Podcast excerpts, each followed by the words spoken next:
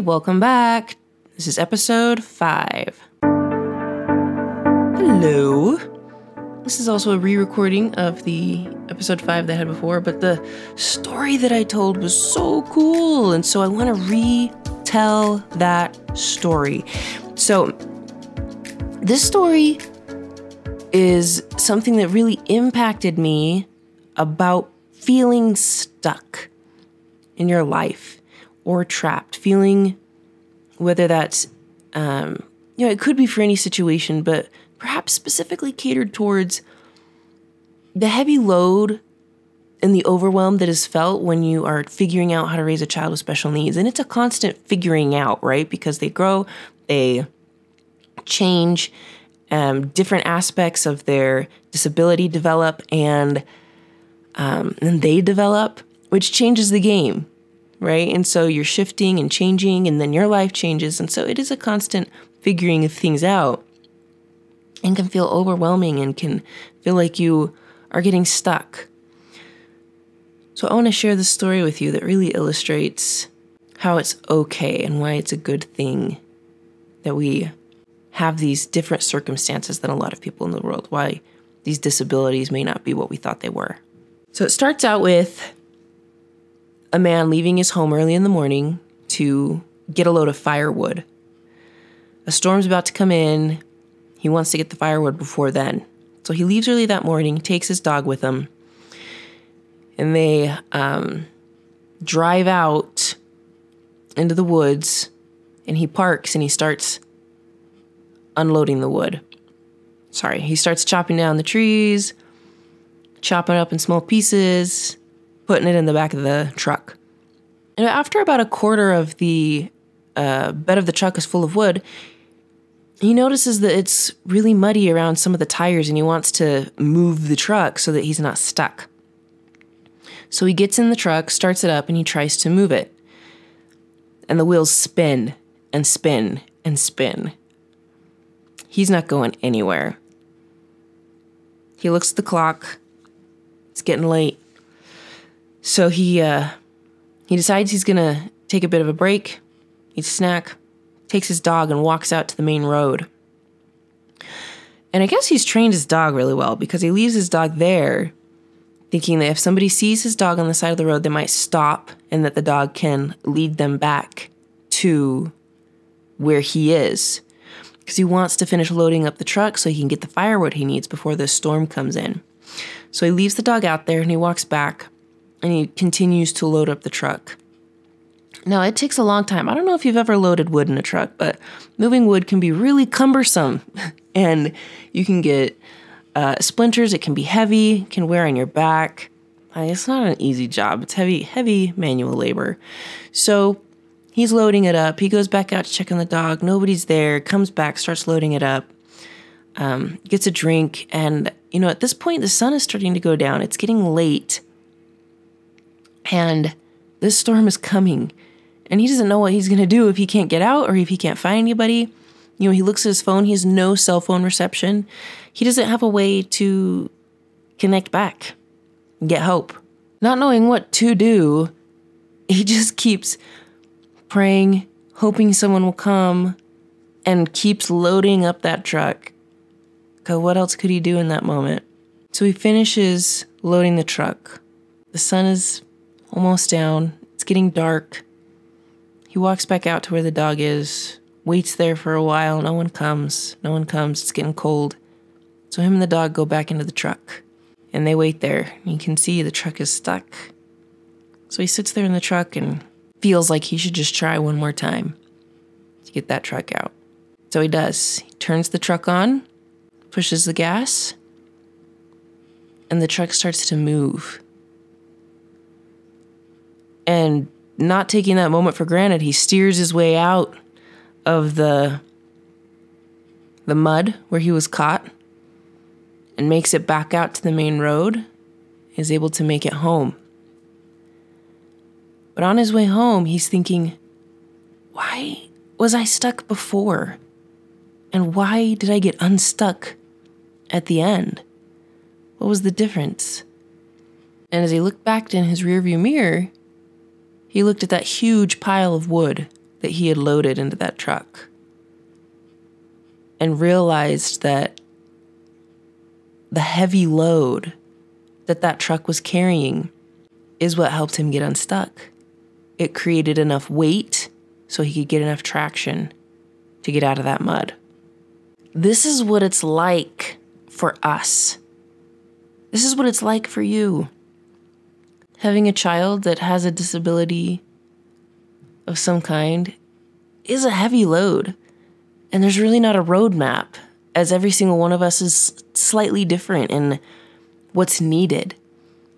Some you have heavy, heavy medical issues that you deal with on a daily basis that require consistency, timing, exactness in the medication, equipment, and managing all of that.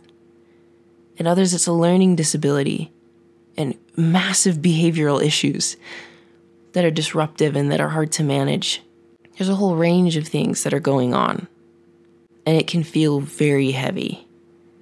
But when you take on that heavy load, right, you take on that challenge in a way where you're not trying to avoid it or run away from it, but you put it in the back of that truck, right?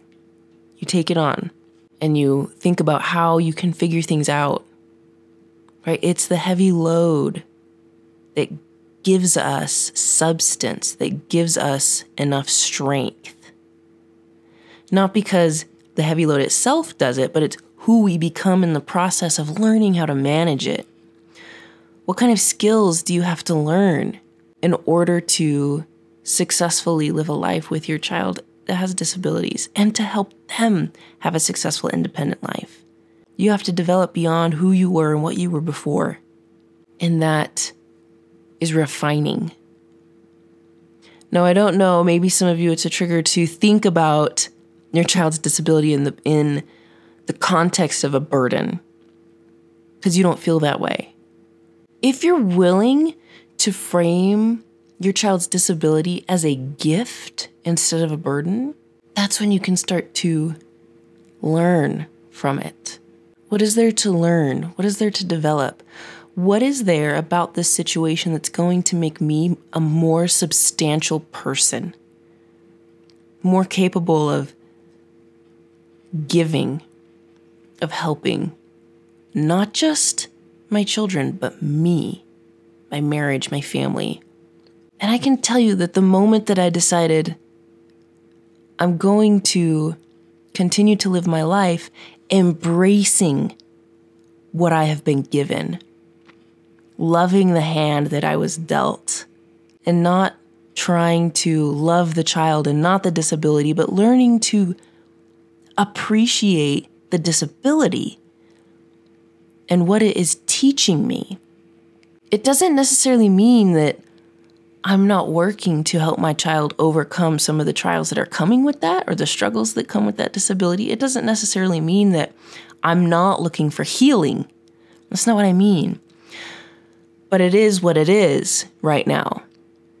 And we have the struggles we have right now. Why is that a good thing for right now? And what am I going to do with it? How is this heavy load, right, becoming a gift? How am I using that gift?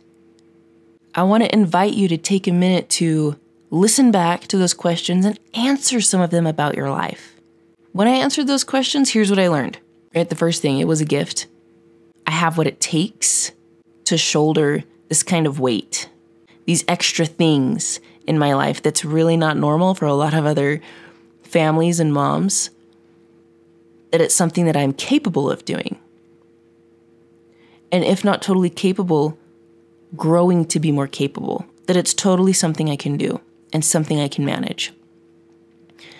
When I started to learn that I can manage it, I started to realize I can still pursue the dreams that I have. And I'm not leaving my child behind in doing it. I don't have to set her to the side and set him to the side. And that was empowering. I became a better advocate for her. I realized that I didn't have to do everything the doctor said. I realized that they were part of her care team and that I could hire or fire them So I became more empowered to be better in that way for my daughter. So when shifts happened and new things came up that added to the heavy load, kind of like adding that wood on the pile and adding that wood on the pile, the mentality was more like, let's go, let's do this. I already know I can do these things. And it wasn't a huge blow to me. I definitely did take moments of grieving, right? Of of clean grieving, which isn't something that gets you stuck unless you're trying to resist it. Other than that, I was able to keep unhealthy thinking that gets me stuck. I was able to filter it out more often. So think about your child's disability. Think about perhaps the heavy load that it has felt like. Think about how the opposite might be true. How might it actually be a gift? How might it be making you more substantial? Or your family. Think about all the things you're gaining instead of what you're missing out on. Think about how the disability is actually the way to become unstuck in your life. Write those things down and allow those things to circle in your mind more often than the thoughts about being stuck or trapped. You're to see some really great things pop up for you, I promise. All right, that's what I got for you today. Thanks for showing up, for listening, for doing the work, for caring about you, caring about your child, caring about your life, and being willing to do the work required to get yourself in a mental space where you can do something about it. All right, have a good week. I'll see you next week. Until then, take care.